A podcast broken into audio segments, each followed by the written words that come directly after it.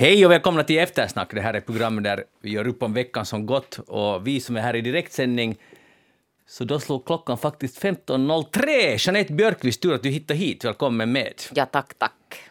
Det, är Det var svårt att hitta för att jag är inte här så ofta Nej, här i Böle. nej, jag förstår det. Men ändå, det är toppen. Har du haft en bra vecka? Det är ganska mycket nu. Små pusselbitar som läggs Aha. och sen läggs de om. Och sen läggs de om igen. Tycker du om att lägga pussel? Nej. Att du, jag menar riktiga, inte ditt livspussel, utan riktiga pussel. Nej, nej, nej, jag, är kanske inte, nej, jag har inte alltså det där tålamod riktigt med sådana pussel. Nå barnpussel med tio bitar kan jag liksom ta mig an. För jag, jag, vi tog oss an ett sånt pussel som hade kanske 500 eller 1000 bitar. De är det, jättesvåra. Jo, jo, det är ju nästan omöjligt. Eller jag skulle säga att egentligen är det omöjligt. Men det är nog intressant att se hur vissa människor... Alltså jag förstår egentligen inte... Alltså jag tycker att det är helt otroligt att man har det tålamodet. Ja. Och systematiskt går igenom och så löser man det. Alltså man kan nog lyfta på hatten. Men det Ja. är inte för dig. Nej, jag kopplar av på annat sätt. Joel Backström, filosof, inkallad direkt från Prag. Välkommen med. Tack, tack. Är Prag en sån här, vad ska vi säga, en centralort för det filosofiska tänkandet? Eller Tjeckien? Eh, no, nja, inte finns det ju hemskt mycket så kända filosofer direkt. Om man inte, Václav Havel kan man ju på sätt och vis räkna som filosof också. Absolut. Eh, fast han egentligen var dramatiker förstås. Eh, och sen förstås Kafka. Som ju också är en stor filosof, fast han var romanförfattare. Jag noterade i Prag annars att precis bredvid Kafka-museet så hade öppnat eh, ett, en sån här Prags museum för trampbilar. Det var en ganska intressant kombination, Kafka Ja. och trampbilar. Jag var inte inne på någon där museer, men det var så att de låg dörr i dörr. Jag var på äh, Kafka-museet här helt för några veckor sedan. Jaha. Det, var, det var ganska inspirerande. Jag fick faktiskt lust att läsa. Och han, han hade sån angst tydligen över att han hade sitt... Han jobbade som försäkrings... äh, ja, någon inspektör. Och, och hans angst mellan det och det kreativa skrivande, det, det, det kom i hans brev fram ganska tydligt att det är lite frustrerande, hans liksom dubbelliv. Eller inte kanske dubbelliv, vad man nu vill kalla det, men det var, det, det var, jag hade inga förväntningar på ett sånt här museum och det var faktiskt ganska bra. Ja. Det är ju ganska, eh, det är ju nära när man är på, om man går upp dit till Prags slott, det där Kafka-museet som du vet, att det är ganska annorlunda nu, relationen till slottet än i Kafkas roman Slottet, där ingen får komma till slottet utan det kommer bara så mystiska meddelanden nerför slottet och det, det enda som finns där i slottet är en outsinlig ström turister som kommer in och tittar på hur allt sker i slottet. Ja. Ja, det, tiden har förändrats i Prag väldigt mycket. Jag heter Magnus Lundén, eh, programmet alltså Eftersnack. Vi ska tala om veckan som gått. Uh, firar ni Åland? Åland 100. Jag har ju liksom firat Åland 100 i förtid. Jag var ju där i, på Svenska dagen-fest i höstas. Aj, du firade den redan då? det, jo, men nu måste du förstå att de har ju firat hela året. Och det kulminerade igår. Mm. Men det är ett år av festligheter. Ja. Joel, Fredens öar. Ja, jag tänker fira det igen i efterskott, jag ska till Åland i augusti. Så. Så vi firar riktigt mycket. Vet ni hur jag firar? Jag, jag var ju då i Savolax i veckan eh, på stugan och så firade jag Åland genom att läsa en bok som heter Journalisterna av Annika Orre som handlar om eh, händelser på Åland. Annika Orre är alltså en mycket etablerad och berömd journalist från Åland Ja, som har vunnit pris. Ja. Hon har skrivit en bok som skildrar eh, hur det, kom, hur det gick till när eh, Åland eh, gick från en tidning till två tidningar. Tidningen Åland och sen kom, uppstod då Nya Åland för att några fick eller chefredaktören Hasse Svensson fick sparken och några, några journalister protesterade, protesterade genom att strejka och så fick de också sparken och så grundade de en ny tidning, ett andelslag. Och där har jag också sommarjobbat, liksom också Jeanette Björkqvist. Ja.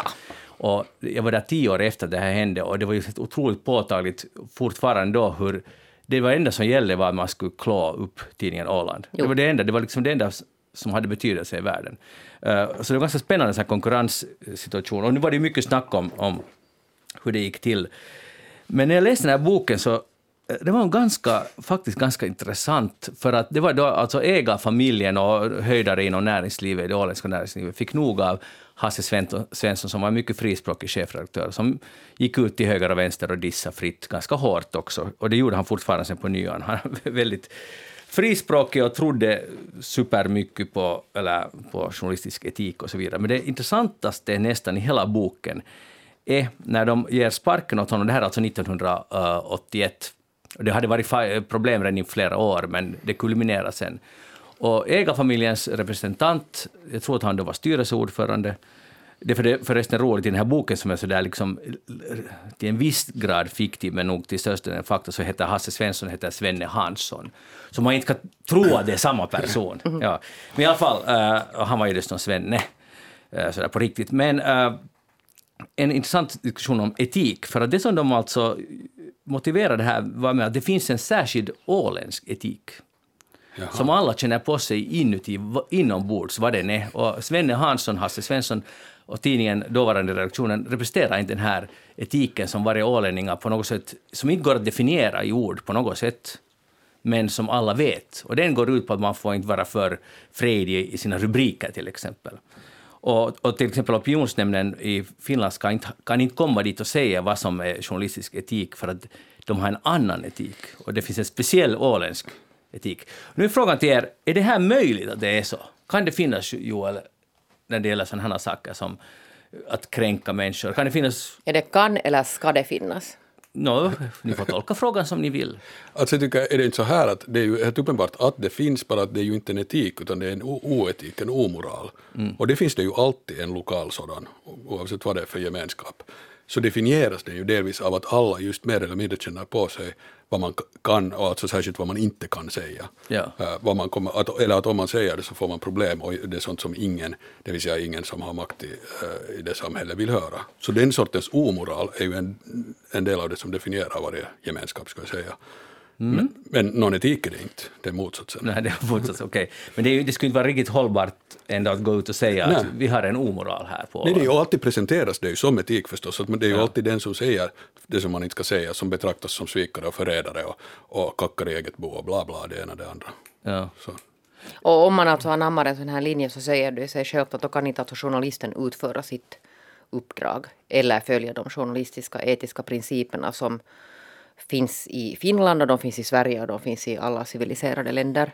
Just så det. Och borde ja. förstås naturligtvis också omfatta Åland. Men nu måste vi komma ihåg att det här har varit på 80-talet. Vi ska ja. ju hoppas att, att tiden har förändrats. Ja, det beskrivs mycket i boken om, om hur det var ett Åland liksom i brytning, att, att det var väldigt konservativt fram till dess. Det var så på riktigt att saker var som de alltid hade varit och det skulle inte, ingenting skulle nu ändras. De hängde inte riktigt med makthavarna eller, eller uh, i den här familjen, den här ägarfamiljen och näringslivet.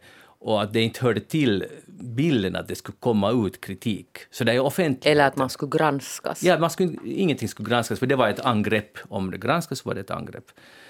Uh, men vi bara tänkte nog att alltså, det var bra påminnelse bara för att jag tänkte att, att tänk att det ändå blev så för att tidningen Åland är väl fortfarande, eller är nog en större tidning och jag förstår nu har det gått 40 år och det där det mesta är säkert glömt eller jag tror inte det är liksom dagligen i ålänningarnas tankar. Inte i ålänningarnas, men nog säkert i ryggraden på de som jobbar på nyan eller gamlan, jo, som jag kallar det. det tror jag också. Men att, att hur är det möjligt att den där gamlan, som det kallas, kunde överleva? Att man har en ägarfamilj som säger att vi har en egen etik som vi alla ålänningar känner på oss inombords. Så totalt att alla köper det, men det är nog sant. Att, att fler köpte det konceptet än att gå emot det här. Att, att vi behöver inte någon utifrån som definierar vad som man får skriva och vad man inte får skriva. Nej, men det är ju väl det vad folk är vana vid att få också. Mm. Som man kan anamma. Och kanske man då kan säga att om de liksom fortfarande, för det var ju så att, att och det är helt som du säger, att gamla fortfarande är störst.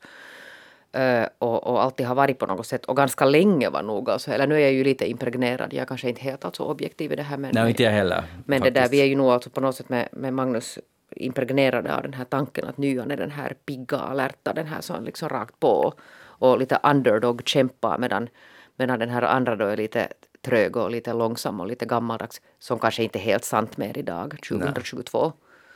Men det där, men det där, då betyder det ju att, att det där att ålänningarna har tänkt samma sak, alltså de som fortsätter stödja gamlan. Mm. Det vill säga tidningen Åland har då alltså också omfattat den här deras twistade tanke om åländsk inbördes etik. Ja.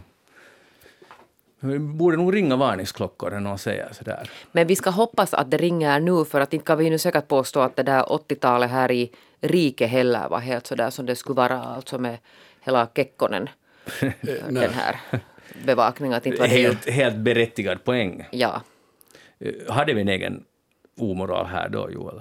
Kekkonen dog 81? uppenbart. Var det inte, kom inte den här... eh, Nej, förlåt, han dog inte åt ska hjärt, den han här ta avgick. avgick? Ja, ja.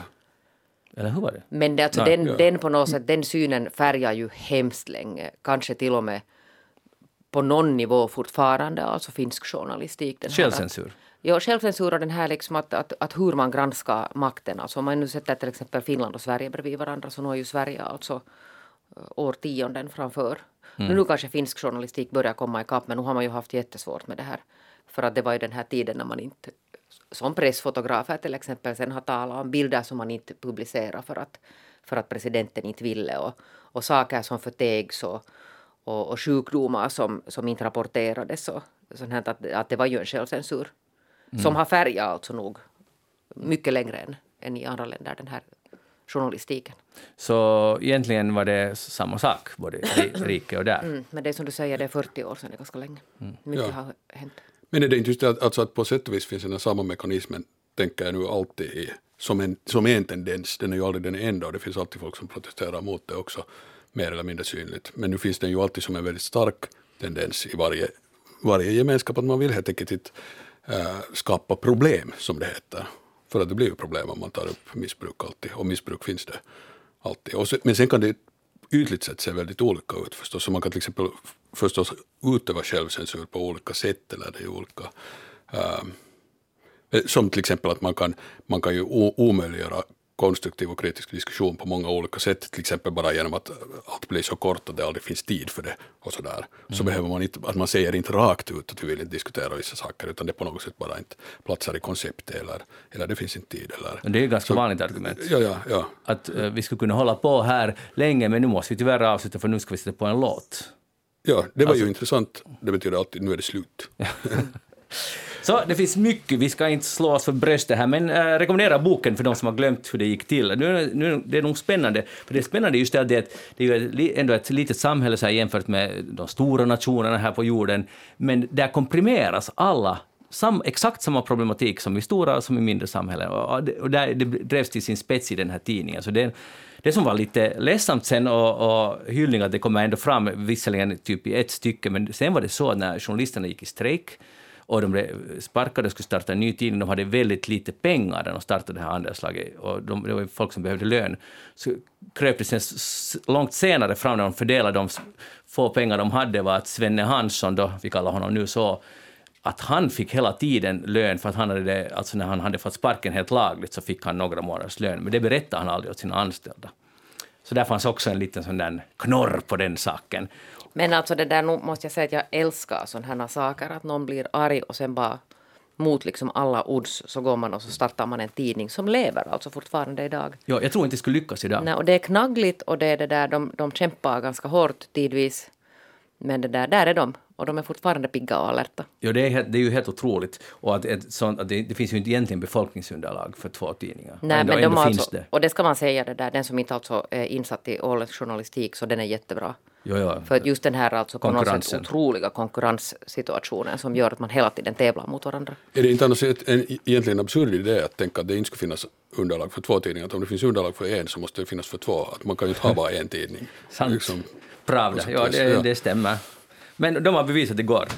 Det är ova- jag tror inte det skulle lyckas idag, för att jag tror inte att, att folks engagemang i sina tidningar är lika Hör du, hör du, hör du. Jag tror faktiskt inte. Jo, Äh, nej, det, tyvärr. app, app, mm, mm. Titta Nå. på nya Östis som uppstod alltså i askan av eh, alla möjliga underliga fusioner under en gammal KSF-ledning. Ja.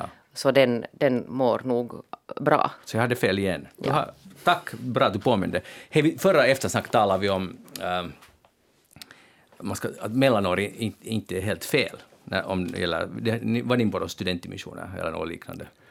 Jag var i Prag. Ah, du var Där i var jag med dimensioner. Okej, no, men jag var, det var härligt som vanligt.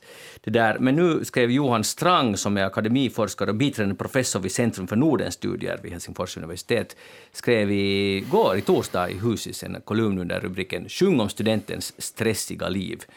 Och det där, eh, han bland annat hyllar folkskolor, att hur skulle det vara att skicka flera till folkskolan, den här danska tanken, och att ta ett, ett eller två mellanår är väldigt bra och så vidare. Och sen så skriver han så här. Jag tror inte vi vuxna riktigt inser vidden av de problem vi skapat. I min dotters högstadium inledde de här om året sin föräldrakväll med att konstatera att dagens ungdomar dricker, röker och använder droger i mindre utsträckning än, någonsin, än någon tidigare generation.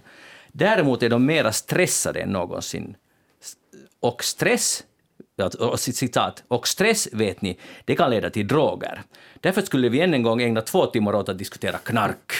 Och jag tycker det är otroligt typiskt att så här just går det, att sen det blir så här rundgång lite i diskussionen. Är Joel uh, ungdomarna stressade? Uh, nu verkar många ungdomar vara det åtminstone. Jag menar, hela samhället kan man ju säga att det är sådär kollektivt väldigt stressat. Uh, jag menar i den bemärkelsen att det hela tiden, att hela grundidén uh, är, är liksom att man, att man på sätt och vis är, varje individ är ansvarig för att hela tiden göra sig själv bättre och söka nytt och veta att det den har nu inte kommer att bestå. Mm. Så det är ju en otroligt stressande situation från början. Och det är ju förstås inte så här glädjefullt att, att du kan pröva på olika saker och göra Nej, något nytt, utan du måste. Som det, jag menar, tidigare var det att du ska, om man hårdrar, att du måste, det här är det ställe du ska befinna dig på hela livet och du får ingenstans sticka. Du får inte pröva på något nytt. Och nu är det ju tvärtom att du måste pröva på allt nytt och du får inte, du får inte stanna.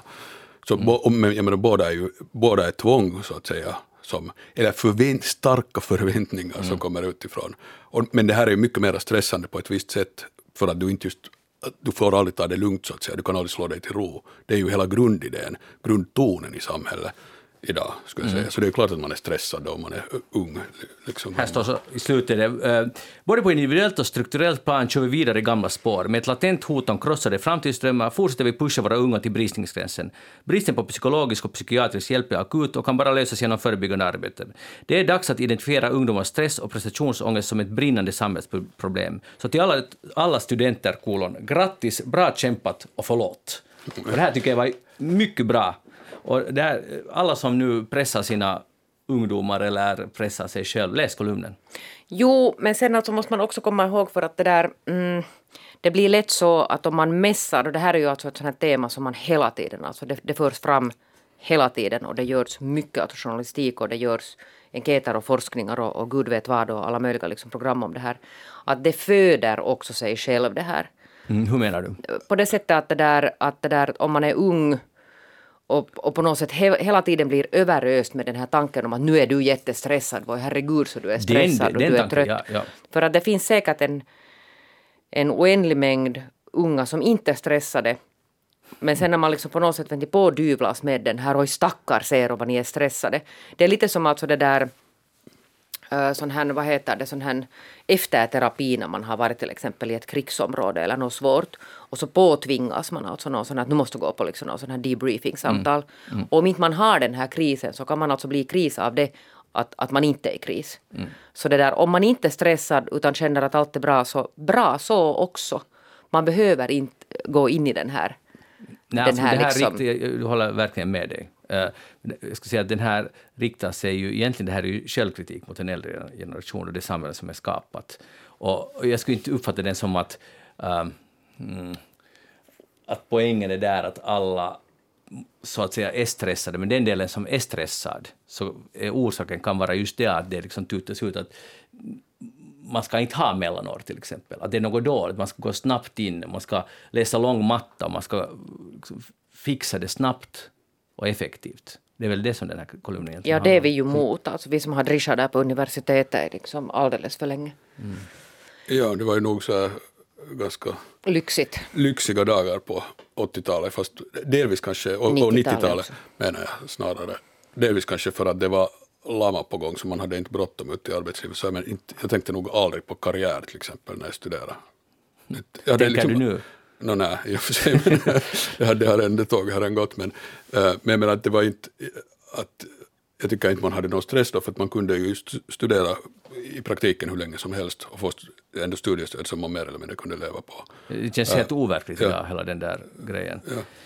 Hey, men vi går vidare till Putin, eller egentligen Peter den store. Uh, han har då varit på en sån här, träffa unga företagare, entreprenörer i Ryssland igår.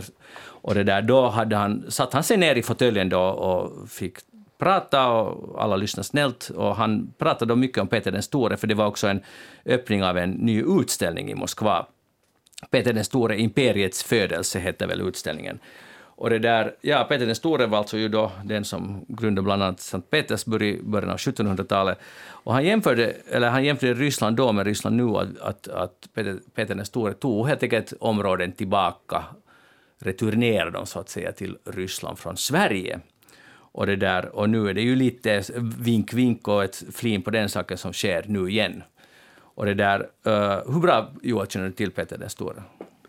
Nu känner jag nu jättebra, men sådär stora drag. Han var ju sen, från skolböckerna. Ja, exakt. Och där lärde sig han modernisera Ryssland och, och vände det mot Europa och folk skulle fara ut, utrikes och studera och det där, ta intryck från väst. Och, och, ja, Ryssland skulle bli helt enkelt en stormakt, vilket det ju inte var före det. Och det är ganska intressant den här liknelsen, för jag ser väldigt få jämförelser mellan Putin och Peter, och Peter den store. Alltså den här internationella tanken finns ju inte överhuvudtaget, det är ju tvärtom. Ja, så är det väl. Jag menar, men är inte väsentliga där att han, just det här att idén om att ta tillbaka som ju inte har något inte överhuvudtaget stämmer på Petter det Stora, inte tog han ju tillbaka någonting. No, han, på det sättet. Tack vare freden Poltava så fick han ju alltså, vad ska vi, Estland och Livland. Och, ja, ja, han fick, men inte var det ju så att de tidigare hade tillhört Nej, Ryssland. Okay. Jag menar, det, det, men det var ju det som han liksom lyfte fram, Putin, ja. att det här är allt egentligen, jag vet inte var han då drar gränsen för vad som ska tillhöra Ryssland, men, eller ren, egentligen tillhör det. Um, men hela, jag menar det är ju helt absurt att titta på historien på det där sättet. Jag menar för det första att, det, att man tittar bakåt till en tid när det varken fanns demokrati eller nationalstater, det har ingenting att göra med, det fanns ju inte något sånt som vi uppfattar som eh, liksom länder på den tiden, utan det var just kungar som höll på att erövra saker av varandra och slöt fördrag. Inte hade något med folkets väl och ve eller nationer på det sättet mm. att göra. Och om man nu vill titta tillbaka så kan man säga att det är svenskarna egentligen som borde komma dit.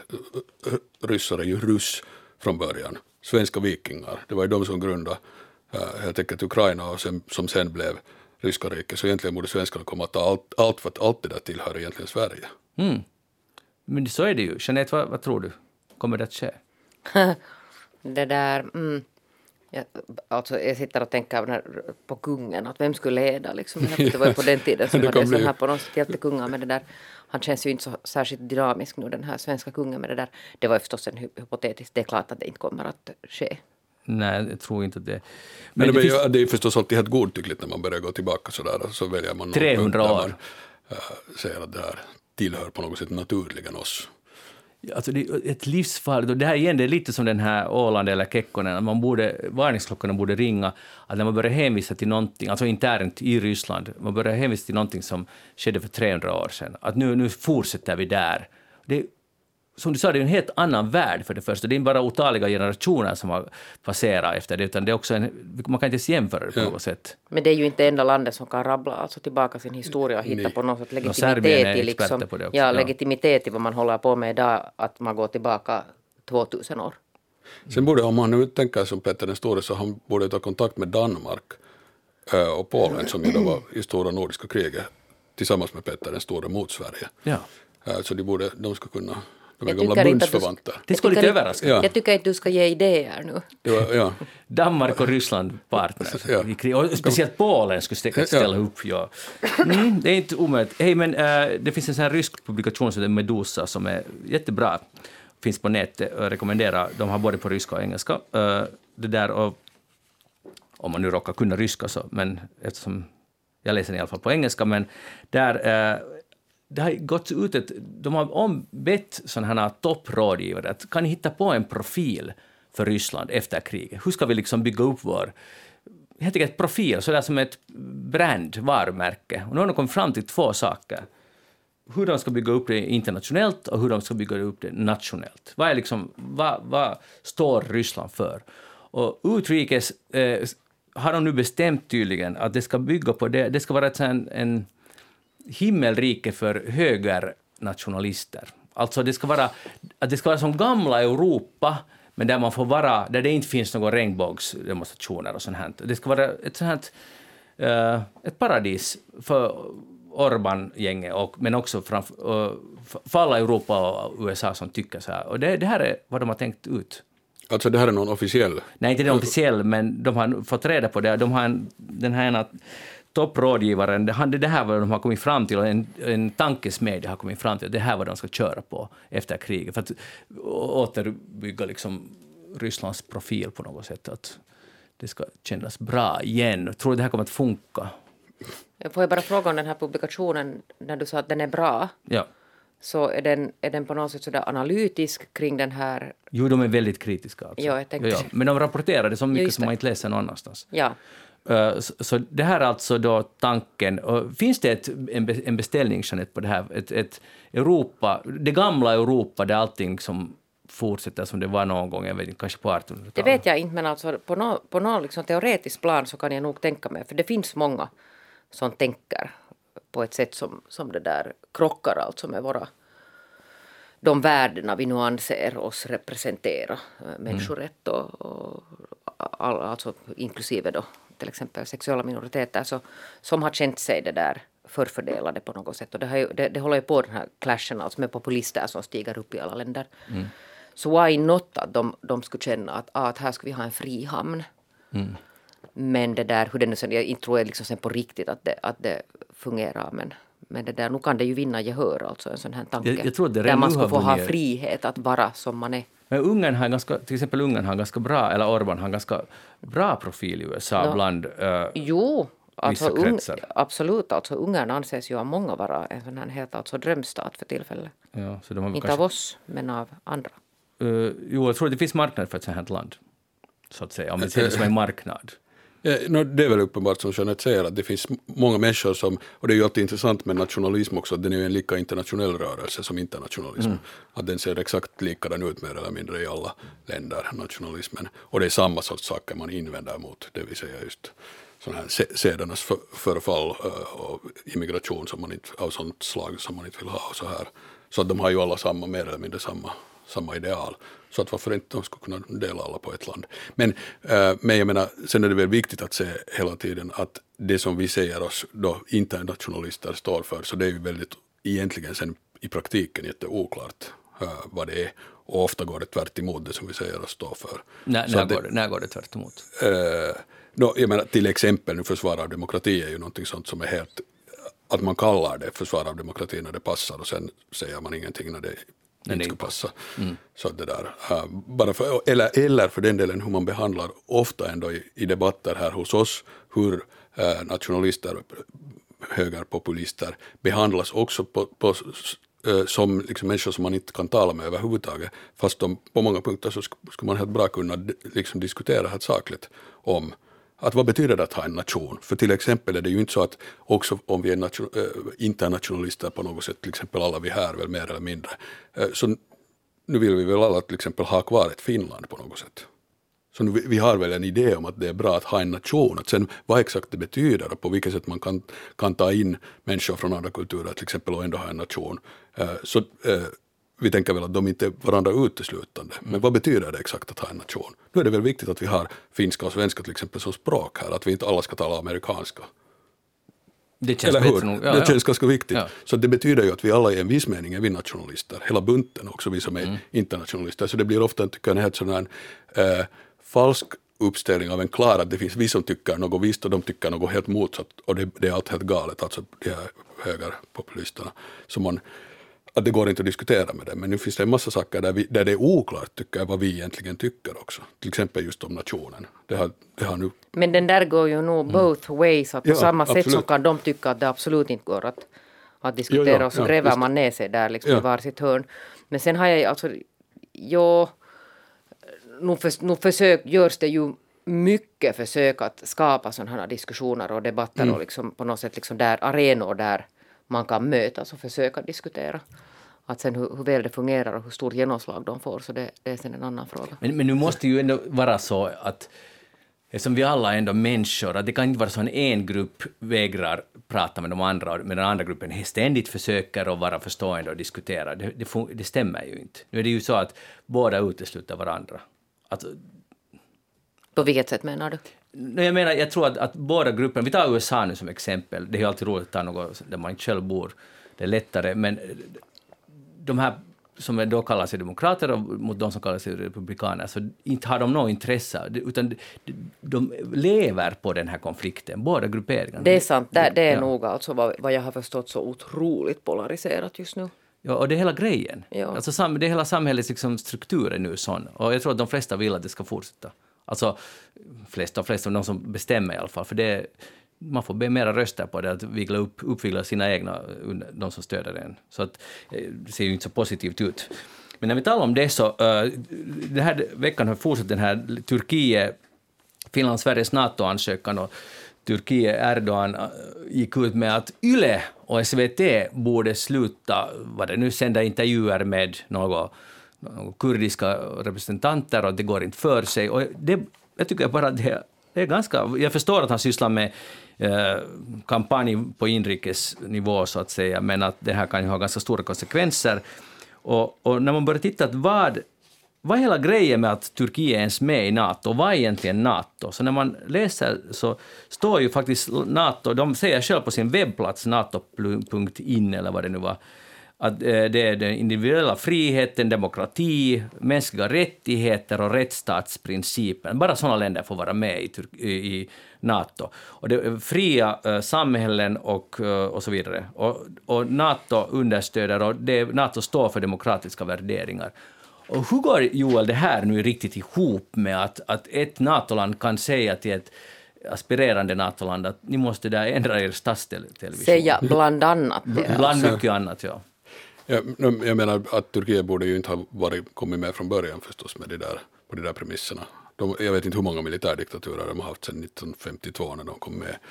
Och däremellan har militären egentligen kontrollerat också sådär, eller stått och varit beredd att hoppa in när det, om det går för långt enligt dem. Och behandlingen av kurderna förstås, allt det där är ju armeniska folkmord. Allt, jag menar, Och lite bombningar Och då. lite bombningar Syrien, ja. nu och då, så det är ju, inte har det ju någonsin haft på det sättet något med en demokratisk stat. Men de skulle ju inte vara med där om inte de skulle ligga på ett strategiskt läge helt geografiskt. Ja, ja, naturligtvis. Jag menar, det är ju inte alls någon eh, överraskning att de är med. Men det här är nu förstås bara ett exempel på hur det där uh, snacket om demokrati inte är allvarligt menat. det som du just sa, eller, eller du nämnde att, eller vi talade om det, att man, ibland använder man försvarar demokrati och ibland använder man Ja. det inte. Att man, alltså att I princip har man väl ingenting emot demokrati så, så länge det inte hotar andra intressen som man betra- betraktar som viktigare. Eller så länge demokratin fattar sådana beslut som man vill tycka att det är bra. Man, alltså de som råkar ha makt eh, i samhället. Men hur ska det sluta? För jag tycker det är en ganska ohållbar situation att alltså NATOs Alltså man börjar ju ifrågasätta sig NATO, om, det går, om Turkiet faktiskt skulle stoppa det här, vilket de har rätt till, för de är medlemsstat och varje medlemsstat får, ska säga ja. Men det bygger ju då på det att man har så att säga fria samhällen där mm, man räknar med att man gärna tar in en annan fri stat, eh, fri nation. Men om man har en stat som inte är fri utan har helt andra intressen så blir det ganska svårt att kombinera det här. Ja, och det som alltså på något sätt ju kan kännas nu helt alltså absurt när man tittar på det här att, att en sån här typ kan hålla på och härja, alltså på något sätt sån här liksom vansinneshärjande. Det finns liksom, han är gränslös och det finns inget slut på vad allt han nu försöker alltså påverka. Ja. Och, och att det inte verkar vara någon som kan på något sätt nu. Men sen alltså en annan fråga förstås alltså helt sådär, mm, Talar du nu alltså om Putin eller om Nej, om Erdogan. Erdogan? men det där att det är liksom det gänget vi nu hemskt mycket vill med i. Mm. Där Och, är och, och där alltså i det gänget så finns sådana här också. Och, mm, jag har ju det där om man skulle liksom vara så där som jag kan vara ganska så där pl- plötslig liksom och tvär när jag reagerar på saker. Så jag skulle till exempel kunna reagera så här att jag så att vi tar tillbaka den där ansökan, att inte vill vi vara med. Och jag förstår att man kan inte göra så, men förstår ni en sån här liksom pam, ryggmärgsreflex att liksom att är det så här vi ska hålla på så då vi skiter i det här då. Att du är sån som går med smällande dörrar. Ja, lite så. Just det. Eller inte alltid, men det där, i det här fallet så blir jag lite... Och jag förstår att det går inte och det är mycket mer komplicerat när man talar om en NATO-ansökan, men det där... Det är beklämmande. Men skulle inte ändå bästa så att säga vara men att Turkiet skulle lämna NATO istället? Om Men de det inte- skulle det vara, men det där det kommer ju inte att hända. Nej. För att NATO är inte där för att liksom befrämja demokrati i första hand. Nej, och det är det de där att man har, man har sett... vänta, vänta. Varför, varför, varför, om det inte är i första hand, vi säger det är i tredje hand enligt dig då, så vad är de i första hand? Nu, nu är det ju alltså, eh, mot det ryska hotet, alltså sovjetiska då från början som det, det vill säga ka- kalla kriget, det, mm. därifrån kommer det ju. Och nu är det ju igen helt uppenbart att det är det ryska hotet. Och sen är det ju, så, det ryska hotet är ju verkligt. Det ryska hotet är förstås ju verkligt och sen är det väl allmänt en, förstås en form kan man ju säga av amerikanskt imperiebygge där européerna är med. Men där är nog många det är ju, jag skulle säga att Turkiet är ju enda den där svarta får i den där samlingen. Ja, utom då USA självt. och, och England och Frankrike. Och jag menar att inte är någon, mm. någon av de här uh, stormakterna alls några du, duvungar som aldrig skulle ha gjort något fel. Ja, men vi ser, ja visst, nej, nej, nu verkligen inte. Och jag menar, igen, men, att utrikespolitiken för alla de här har ju aldrig syftat till demokrati någon annanstans, fast de själva är demo, demokratiska och inte bara formellt utan helt på riktigt också. Och det är ju hur vanligt som helst genom historien att demokratiska stater som också har imperieambitioner, stormaktsambitioner, så inte de demokratiska utåt. Mm. De är demokratiska hemma vid och sen utåt så beter de sig helt som vilka rövare som helst. Men är vi, är vi nu naiva då när vi, vill, vi redan har lämnat in vår NATO-ansökan och jag skulle säga att genuint i Finland så vill man ha det NATO förstås för att skydda mot det reella och riktiga ja. brutala ryska hotet som förstås. finns. Men det intressanta är ju det att att hur långt kommer man att gå? Nu är ju Sverige, alltså vad jag nu har förstått det, så de är alltså ännu mera pressade för att där finns alltså helt konkret så här ungefär listor på människor som ska utlämnas ja. som är fullständigt uteslutet. Alltså ett land som Sverige kan inte alltså utelämna någon överhuvudtaget mm. i ett sånt här land. Och det här att vet ju Turkiet, han, spe, han spelar just med det. Ja men alltså det där, vet han, eller liksom, jag menar där finns vet du, om man får storhetsvansinne och på något sätt ser att man är hemskt viktig så kanske det nog också finns en en tanke någonstans om att, att det där, han kan vet du, få igenom någonting. Ja. Och det, där, och det är ju lite som man borde, borde det där behandla sådana här trotsålders barn. Att det ska liksom sättas foten i, i marken och så sätter man gränserna. Och det kanske man borde ha gjort redan tidigare. Men hur inte kan Sverige utlämna, jag menar det håller jag med om förstås, att i princip kan de inte, borde de inte utlämna, de kommer säkert inte att göra det heller i det här fallet. Men tänk nu på Sveriges roll i att utlämna då de, den andra terroriststämplade Assange till USA som är minst lika upprörande. Mm. Alltså. Men inte han utlämnad till USA? I praktiken var det ju det det handlade om. Ja, mm. Och nu är han ju på väg att bli han är, nu är han på väg, ja. till USA. Men det är ju Storbritannien som nu har det ansvaret. Jo, jo, jo ja. men Sverige, liksom, det var, konstellationen var ju helt klart ja. att det är USA som vill ha honom uh, utlämnad och det, som i, i praktiken som terrorist. Fast det han gjorde var att en enorm journalistisk gärning för Absolut. Ja, vilket många antagligen har glömt bort. Ja. Ja, och ändå håller det på. Det är ju också att det där är igen förstås en otroligt hur lite uppmärksamhet det ändå får det där Assange-fallet. Fast om man skulle bry sig på riktigt om pressfrihet till exempel så är det ju helt det viktigaste som har hänt på länge. Och det är Snowden. Och det är Snowden, ja, ja. precis. Som är i Ryssland. Ja, det, och det är en till bisarr. Snowden är i Ryssland nu och, och säger ingenting på sin Twitter. Liksom. Han, jag, menar, man har, jag har inte hört någonting vad han tycker om det här läget just nu. Ja men han är min, annars och det, min hjälte. Men... Exakt så är det. Och, men jag menar, nu vet jag inte vad hans situation är, men förstås är han igen otro, jag menar han är ju inte i Ryssland för att han vill vara där. Mm. No, ja, men han, han blir förföljd. Ja, ja de visste ja. Uh, och vad ska han så sitta han där och vart hamnar han sen om han kritiserar? Att han är ju förstås i en ganska besvärlig sits ja. kan man tänka sig. Men han har skaffat familj, ser du, det är det han twittrar nu om, om hur stressigt det är att vara småbarnspappa. Men det är också ett sätt att komma ut. Jag förstår den där situationen. Men det här är jätte... Alltså, men en gemensam nämnare här är de här... Uh, alltså vi talar nu om Peter den stora, alltså Putin, och sen Erdogan. Män som helt tydligt liksom har drabbats av enorm maktfullkomlighet, som liksom inte har någon gräns. Som, och de håller på att förstöra det. Det finns många andra som förstör också, jag förstår, jag förstår det, men här är två huvudskurkar nog just nu i vårt... Och sen en, en intressant teori, det var, uh, i Ukraina var man ju jätteknäckt på Macron och det där uh, på att han nu tycker man, ska, man måste liksom man får inte förnedra Putin för mycket. Att man måste liksom ge honom en väg ut ur det här. Och, och där är den här teorin, och jag kan ju förstås inte ta ställning till om det stämmer, men att de egentligen, Frankrike är orolig för sin ställning i Europa. För att om man nu skulle släppa in Ukraina skulle bli en vinnande stat och de skulle kasta ut ryssarna därifrån, komma med i EU, kanske i NATO, så vi får ju plötsligt ett enormt stort land i EU och Frankrikes stora ställning skulle, det skulle liksom vackla lite. Att, att det är det här Macron är rädd för, att han vill inte ha ett sånt här stort start Ukraina, utan han vill att det ska bli lite sådär... Tror ni det här är för elak tolkning?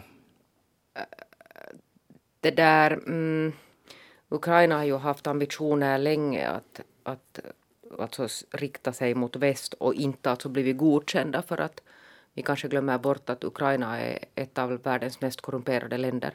Det har funnits vissa andra problem mm. som vi nu på något sätt har raderat ur våra medvetanden för att, för att de blev alltså attackerade av Ryssland. Men, men nu har ju den här korruptionen blivit mycket bättre under, efter typ de senaste fem åren har vi jobbat ganska mycket med det. Jo, men alltså då tittar man på vilken nivå alltså var det man startade mm. No, ja, visst. Okej, men köpa inte... Hej, vi, vi går vidare. Jeanette Björkis, vad har du tänkt på den här veckan? Ja, jag har tänkt på det där... Jag har nu inom kort alltså haft sån här, lite sån här, så där i egenskap av anhörig bekymmer alltså med sån här skolfrågor. Alltså det vill säga att, att det finns saker som man egentligen skulle vilja lite klaga på men sen, sen vill man alltså inte vara en sån här besvärlig människa som klagar. Fast jag alltså klagar gärna på jobbet. Och liksom åländsk etik. Lite sån här åländsk etik. Mm. Och, det där, och sen nyligen nu helt alltså på varandra följande också alltså bekymmer kring min mamma. Alltså jag har ju då ett barn i skolan och sen har jag en mamma inom sån här hemvårds och den här på något sätt den här som jag vet att många andra kan identifiera sig med, den här alltså hur utsatt man kan vara som anhörig. Att man ser att, att det händer en massa saker eller kanske framförallt att det inte händer och sen vågar man inte riktigt. Alltså att man är på något sätt i en så svag position att, att du vill inte vara en sån här besvärlig människa som börjar, börjar det där äh, klaga eller kräva eller något sånt. Här.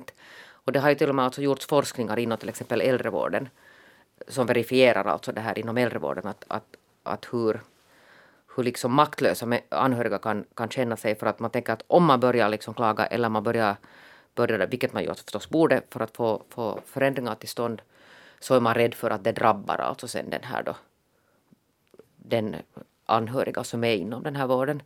Men jag har nu alltså nyligen suttit och, och det där refererat åt, åt vänner alltså ett ganska bekymmersamt läge som vi har haft länge i skolan och samma sak alltså min mamma. Och sen när man på något sätt börjar säga det här högt så är jag så att herregud, hur har jag inte gjort någonting?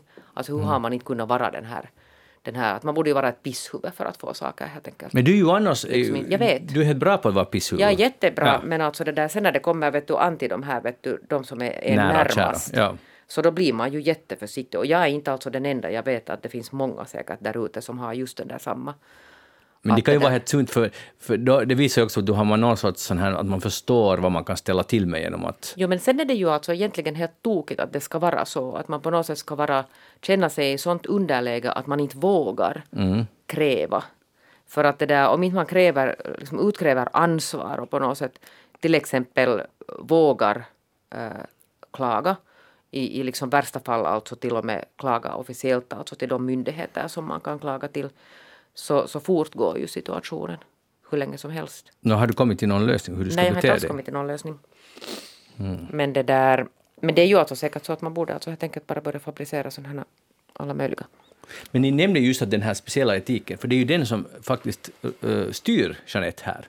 Att, att du, det blir för, liksom för smått och då är det bäst att hålla låg profil och inte lösa det med...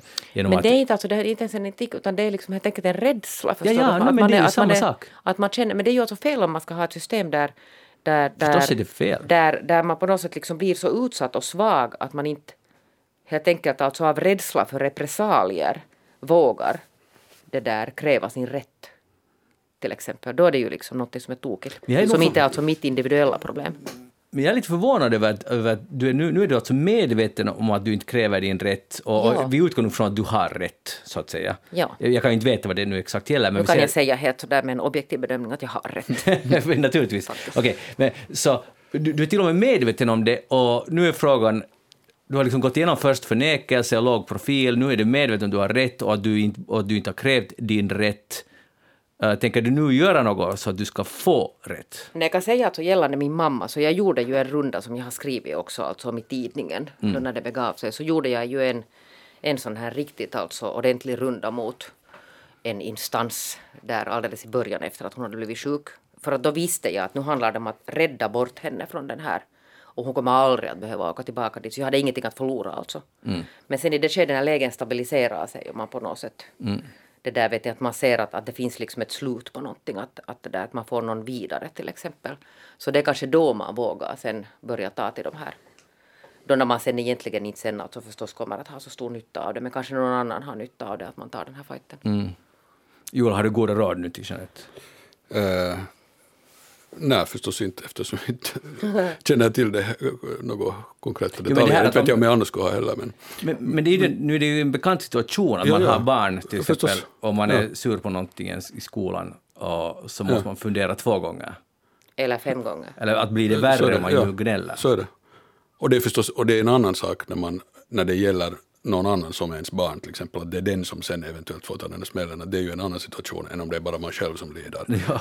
Och jag menar också när det är man själv som lider kan det ju vara svårt, att, men då behöver man inte på det sättet. Men den fighten tar man ju mycket hellre. Ja, Jo, den är ju lätt att ta den där. Ja, det är nästan underhållande. Jo, att man kan på något sätt offra sig där på brickan bara, att nu tar jag den här för, för det allmänna goda. Ja. Eller ja, no. No, det är alltså en nästan olöslig situation eh, om inte du eh, höjer på, så att säga, profilen. Nej, jag säger så här att, att, att, att det där kanske man ska nog bara helt enkelt våga klaga. Ja. Inte bara jag utan också andra. Ja, för annars blir det inte förändring. Nej, för annars pågår saker i åratal. Ja, och, det, och du, du kan vara säker på att de gör det om ingen någonsin säger. Nej, men det är ju just det. Ja. Och det, så är det ju ofta nog med sådana, när man ska vara realistisk, liksom att man är överförsiktig och det blir egentligen bara sämre. Att det, Så att Det är just gör så. någonting. Tack. Joel Backson, vad har du tänkt på den här veckan? Eh, jag har tänkt på en värld utan avfall. Eh, för jag höra ett intressant föredrag där en eh, idéhistoriker eller filosof talade om. Eh, eller påpekade det faktum att för inte så länge sedan ännu så fanns det inget allmänt begrepp, inget allmänt begrepp, inget ord för avfall som sådant. Alltså avfall fanns förstås men det betydde ursprungligen avfälling av, från den sanna tron. Men alltså att eh, det fanns, fanns olika ord som vi nu uppfattar som bara allmänt allt som man slänger bort. Men på den gamla goda tiden så fanns det inte något sånt som man allmänt slänger bort. Utan det fanns saker som har, allt har kommit till på något visst sätt. Som det finns, vi talar fortfarande om sågspån som har kommit, det där spånet som kommer när man sågar. Och eh, sopa är väl från det som man har sopat ihop från början, sopor äh, skräp från vad man har skrapat ihop, eh, skrapat av så här. Och poängen med att ha olika kategorier är förstås att du inte de facto kastar bort någonting, utan du an- återanvänder allt på ett eller annat sätt. Det är det som är det. För att det fanns, man hade, du slänger inte bort saker utan du reparerar dem förstås, för att det är jättearbetsdrygt. Att du, det finns inte sådär att du kan inte gå till butiken och köpa en ny sak Uh, vad det än är, ny, nya skor eller någonting, utan allt, allt repareras. Uh, och på samma sätt med, så slänger du inte bort saker, hushållsavfall till exempel, utan du ger det förstås till djuren. Så det är allt, allt avfall har sitt bruk, så det finns inte något sånt som bara liksom slängs bort. Uh, och bara att man helt, att hela idén om det som vi uppfattar som en självklar idé, att det, det är klart att det finns sopor och skräp avfall, så den, den hela idén fanns överhuvudtaget inte, för, till inte så, det är inte så länge sedan som den kom När in i man folks tänkande. bort, men så här, i mene man och kvinna börjar kasta bort saker? När, det är en ganska intressant fråga. Alltså relativt nyligen på, på landet så gjorde man ju det inte ännu på 60-talet säkert i- på finska landsbygden. Att det, förstås, det kommer förstås in först när du har ett konsumtionssamhälle och inte själv producerar utan du går till butiken och köper i en engångsförpackning och så, och, och så slänger du bort för om du inte själv producerar något så har du inte någon nytta av det där avfallet. Så att säga. Om du inte har något djur att ge det åt, du, har inte, du lappar inte dina egna kläder så det är ingen idé att ta äh, trassor tillvara. Äh, och du lagar inte dina trasmattor så är det ingen idé att tra, ta trassor tillvara. Så om du inte producerar någonting så då blir det förstås så. Alltså just ett, ett konsumtionssamhälle där alla jobbar någonstans men inte lagar saker för sig själva utan man får pengar och så går man till butiken och köper. Ja, och så sliter man ut och slänger det. Men när har den här alltså på något sätt förändringen skett då? Alltså som sagt, beroende på var, om du bor på, 70-80-talet. bodde på landet eller om du bor här. Eh, nu, folk som har bott i stan har nog kanske längre haft det, men det är men mycket färskare än man skulle tro. Eh, den, han, det här föredraget handlar inte om Finland specifikt, så det var, jag har inte några eh, di- direkta detaljer om hur det gick i Finland. Men, eh, Men idag så uppmanas man ju slänga saker. Alltså för vi har för mycket saker. Och nu ska man städa Ja. och slänga bort. Och alltså, i och för sig på ett visst sätt håller vi på att gå tillbaka till den här idén i en viss bemärkelse. Alltså hela den här idén om cir- cirkulär ekonomi är ju just att, att man ska att vi sorterar, det, det är ju ett sätt att gå tillbaka till att man inser att okej, att allt slängs inte på samma ställe utan metallen far dit och glaset far dit. Och så här, och det är ju idealet förstås att egentligen på nytt att det ska bli så att ingenting slängs utan allt återanvänds. Eh, så att vi är på det sättet på väg tillbaka till den idén som alltid har varit dominerande i alla kulturer före, före, vår, före vår industriella konsumtionskultur. Men fast det är en jätteviktig skillnad, för vi, idén är ju inte att vi ska sluta köpa hela tiden, utan att vi ska fortsätta köpa och slänga bort hela tiden, men bara vi slänger bort på ett sånt sätt att det allt återanvänds. Det är ändå bättre än Det Eller är är förstås bättre. No, nu är det bättre på det sättet att utan cir- cirkulär ekonomi så använder vi slut alla resurser och förstör Mm. jordklotet. Så på det sättet är det naturligtvis bättre att ha cirkulär ekonomi. Men på ett visst sätt så hjälper det ju. Jag menar om man tänker så här att vi skulle ha ett samhälle, en ekonomi där, just där allt återanvänds. Men vi fortfarande vi går och shoppar och konsumerar på samma sätt som nu eller kanske vi skulle kunna göra det med ännu snabbare takt. Att vi köper kläder ännu oftare äh, ännu och slänger bort använda klädesplagg en dag för vi har så effektiv återvinning så allt funkar ändå, liksom. ingenting går till spillo så att säga, allt bara cirkulerar. Så det vad vi ändå förlorar där är förstås hela, på sätt och vis hela idén om att bry sig om sina saker och ha en bestående värld överhuvudtaget, permanent, ett, ett hem liksom där saker förblir. Att om man skulle tänka att, att vår relation till allt, för det är ju liksom slit och släng kulturens uh, hela idé, att man på sätt och vis egentligen att relationen till alla saker ska bli sådär som de, de är till engångsnäsdukar. Liksom. Att man snyter sig och slänger bort, så köper man uh, en skjorta och slänger bort den efter att ha använt den en gång. Det, skulle, det, är ju, det är ju så att säga idealet, att tiden som man äger någonting och använder det ska bli kortare och kortare hela tiden. Men, Och, och det du- behövs förstås för kapitalism för att du det behövs. Men det är det är ju så vi idealet, gör men pengar. alltså, det finns ju nog enorma alltså, såna rörelser mot det här. Jag menar, Ja. det bara, bara det att man har alltså nu för tiden, alltså, inte bara i Finland och, och Helsingfors utan Stockholm, jag menar så här stora fancyga städer, alltså öppna alltså butiker till exempel för sån här återanvändning av kläder som är helt otroligt bra. Vet ni, att, att, att, jag tror nog att vi, alltså det är någon sån, här, någon sån här brytningsfas vi befinner oss i, att, att människor börjar motsätta sig det här slit och släng. Eh, Alltså eventuellt utom att de, tills vidare är det ju ändå så, jag menar det är viktigt att de finns de här motrörelserna, men tills vidare verkar de ju, är de ju inte dominerande, utan det, tvärtom är det så att du eh, shoppar lika mycket kläder som förut från H&M och sen dessutom går du och, och shoppar på loppis. Fast det är ju, nej, jag är inte riktigt säker för att jag tycker att det verkar nog vara alltså trendigt nu att man har köpt alltså sina saker så där second hand. Jo, nu vet jag att det är trendigt, men all- nu borde vi förstås ha riktig statistik här. Men jag vet bara att åtminstone väldigt ofta tenderar det att gå så att den där så att säga etiska ansvarsfulla konsumtionen läggs till som ett sånt lyxlager och fernissa på en ständigt ökande volym av också sån här så att säga dålig gammaldags Det här är alltså då gällande sådana som har råd överhuvudtaget att konsumera medvetna om att det finns människor som inte har det också. Men, men de som inte har råd, det är ju, de, de lever ju av nödtvång, alltså på ett mycket vettigare sätt. Ja. Förstås. Jag menar, eh, att, man heter, att då går man till loppis och köper för att man inte har råd att köpa något annat och man kastar inte bort för att man har inte råd att göra nå- något annat. Eh, och inte det är ju heller något ideal förstås att man är jättefattig och måste vända på varje slant. Men då, då kommer du att ha en annorlunda inställning till det du har. Förstås. Men det är nog väldigt svårt om man går i en butik. Eh, jag var i Trippla förra fredag, fredagen. Och, och de här butikerna som har låga, låga priser på sina kläder, det är ganska svårt att stå emot. Jag gick ut därifrån med ett par byxor. Och jag- nu var jag helt nöjd med dem, men jag menar, jag menar bara att allt är ju skapat för att vi... Inte ska man gå ut ur Trippla utan att ha shoppat någonting. Och man ska inte ens veta det när man går in vad exakt man behöver, utan man oj, nu köpte jag det här. Att nu, som du sa, så allt bygger ju på att det ska, det ska konsumeras. Och det är en Ja. otrolig kliché, men, men det är ju det är klart det är att företagen bakom de här vill ju Förstås. förstås ha in sina pengar. Ja. Ja, och det, är ju, och det är ju enda sättet att få in det är att ständigt accelerera takten på det där. Att man ska köpa snabbare och snabbare för du, det är så man gör ju vinsten på varje sak som köps. Att det är ju en katastrof förstås för att om man har en kapitalistisk ekonomi som bygger på att företag ska göra, maximera sin vinst så är det ju en katastrof om någon köper en skjorta och håller den i 20 år. Jag menar, under de där 20 åren, eller en rock låt säga, så finns det inga vinster att göra. Katastrof. Det är ju klart att det är bättre om man köper en rock per dag, eller en i minuten, eh, eller man köper nya fast man redan har tusen elektronik är ju ett, typ, kanske ännu värre, för det är alla de här metallerna som behövs i det, så där borde man göra allt man bara kan för att reparera. Ja. Alltså det, och inte köpa nytt. Men de är så lockande sen de här nya som kommer. De är ännu bättre än vad de någonsin har varit. Just det här samtidigt annars i Tripla gick jag och tittade. Jag var bara nyfiken. Vad kostar de dyraste te- telefonerna nu för tiden? Så det var 1400 euro kostar alltså en, för en telefon. Ja. Men sen det- är det alltså sånt här också att de är ju gjorda sen de här smarttelefonerna på det sättet att de, de här, alltså den här skärmen går ju otroligt lätt sönder. Ja. De är alltså helt, alltså det, det är ju bara skräp. Och sen när man ska, för vi har alltså en sån incident hemma i vårt hus nu, att skärmen är alltså sprucken och sen att spricker skärmen så blir de alltså oanvändbara. Men ska du byta skärmen så är det alltså billigare att köpa i princip alltså en ny telefon. Ja, och det, är ju helt det- galet. Så är det. Det, det är vad det där betyder att ha ett, på riktigt ett konsumtionssamhälle. Att de där sakerna är skräp redan från början så att säga. Redan när du kommer ut med dem ur affären så är de egentligen skräp. Mm. Och att man på sätt och vis inte har någon idé om att någonting skulle vara bra på riktigt utan det finns bara att någonting är bättre än det man har nu. Det vill säga det man har nu är inte bra. Så att egentligen är det ju helt en sån här negativ rörelse. Man, är liksom, man blir genast missnöjd när man ser det där, ja, nu finns det en ännu bättre grej där. Men sen Att när man vill ha kvar sin fungerande apparat. Så, det där, så är det ju galet att det där behöva betala Ja. mera för att få Det borde byta ju en vara helt skärm. kriminellt men igen är det ju helt logiskt att det är så om ekonomin ska bygga på att vinsterna ständigt ska, eh, ska öka. Så då måste man ju ha ett sådant system.